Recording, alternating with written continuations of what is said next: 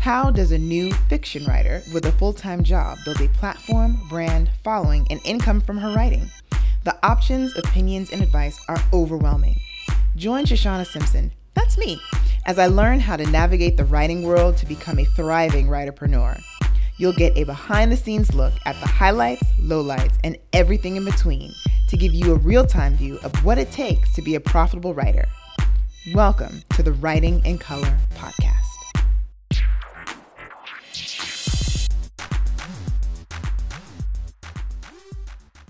Hey there, writers. Do you ever compare your writing process or progress to other writers? I totally do. I'm a part of a few Facebook groups that are dedicated to writing and a lot of those people in those groups are they're not playing.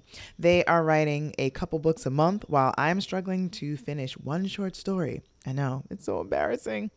There are a few authors on YouTube I follow who are writing fiction books, writing nonfiction books, creating webinars on writing, doing podcasts, producing regular YouTube videos, speaking at events, and they have a full time job.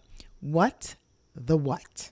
When I'm looking at all their winnings, I look at my tortoise pace and feel like I'm not doing enough. Then I start putting limits and rules on my writing, such as I will write every single day, just like everyone else does, because that's what everyone says you're supposed to do. And for years, I've been attempting to do that, but I don't want to write every day. I want to do other things. Like, I enjoy writing. Sometimes I prefer having written, but I do like creating stories. I like the drafting part, getting all the ideas down, but the editing part, mm, not so excited about that all the time. And so when it comes to writing every day, you have to write, but then you also have to edit what you write, and it just takes a lot of brain power. And there are other things that I like doing besides writing. And I don't have time to do every single thing because I do work full time. And I don't know how these people are doing everything. And when I confessed that I was, you know, feeling this way to my writing mentor, she was like, Well, you don't know what they're giving up so that they can do all these things. And that's right, I don't. And if that's the case, I don't want to give up all the things that I also do besides writing to write books a month. And I'm not kidding. There are people who are writing maybe like a book a week. Um, they're definitely publishing.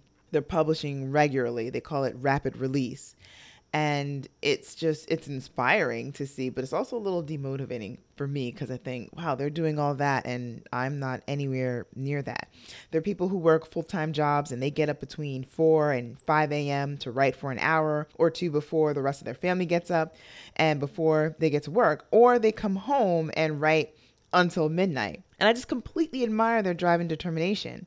And I've tried both schedules and failed miserably. And it wasn't until last night, not, last night, last month that I declared that I was just done trying to be an everyday writer. That's just, I'm not about that life. And I'm no longer going to feel guilty about it. I write in spurts. I really enjoy going to the library and spending a couple hours just doing my writing thing. So I mostly do writing at this moment, I do it on Saturdays because that's when I have a whole chunk of time where I'm not interrupted. And it's just, I don't know, just being in the library just makes me feel more creative. So I like to go there and do that on Saturdays and sometimes Sundays. And I know most people, as I've said before, they want you to write every day because that's how writers make progress and blah, blah, blah. But that's just not me because I want to do other things such as hang out with my fam- my family, my friends, watch Netflix because duh, practice French, read, work out, go to and participate in storytelling events and writing conferences and just travel and do all these other things that if I stay with the writing stereotype which is to like get locked into a room and just type type type for 8 hours a day that doesn't sound like a good time to me.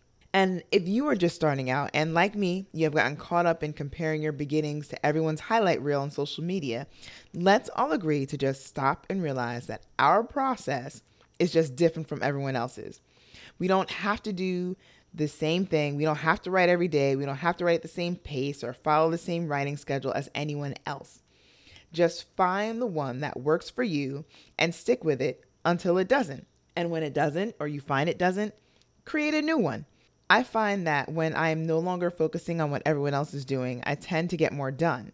when I'm comparing, I tend to write less because I figure, why bother? But I'm not doing that anymore. And I don't want you to do that anymore if that's what you're doing. And right now, I'm testing out a different writing process, a different writing routine, and I'll share it later on um, after I test it out for a little bit because it seems to be working. And um, I'll share it when I've confirmed that it has, or I'll share it when I confirm that it hasn't, um, just in case it might be something you're interested in. So I'm wondering, have you found yourself comparing yourself to other writers' progress or their process and how they're producing work, or maybe you're not producing work? let me know. What do you do to get yourself out of that mindset and to focus on your own paper, what you're doing? Or perhaps you haven't gotten there yet, which that's fine too. But I'd love to know because we don't have to do everything that everyone else is doing. I don't have to write a book a month like everyone else. I don't have to come home and stay up till midnight to write because evening writing for me does not work. My brain is tired. And in the morning is kind of tricky because I like to work out. I like to go for walks when it's warm, like in the summer, I usually walk for two hours and then I come home and I got to get ready to go to work. So I'm still trying to figure out what my process is and how I'm going to get this done because I absolutely want to get the words on the page. So that's what I'm struggling with. And um, I just love to know what you're up to. How are you creating a process of, for yourself? Please share it in the comments. And also, if you have questions for me about my journey that I haven't shared, please just drop me a note at Shoshana at Shoshana Writes.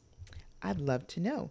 And it'll give me ideas for possible future topics that you want me to talk about. Thank you for listening. If you want to comment on this episode, please visit writingincolorpodcast.com. And don't forget to subscribe so you don't miss an episode. And if you love this podcast and want it to continue, you can now support the show with a small monthly donation for a penny less than a dollar every month. Your generous contribution will go towards improving the podcast and production. I know you're thinking, how could it get any better than this? I know, right? I got plans. Any amount you decide is much appreciated. You can cancel anytime. The link to support is in the show notes. Let's stay connected. You can tweet me at Shoshana or stalk me on Instagram at Shoshana Writes. If you want to know when I publish new stories or perform my next story, subscribe to my newsletter at shoshanawrites.com. Thanks again for listening, and until next time, stay creative and keep writing.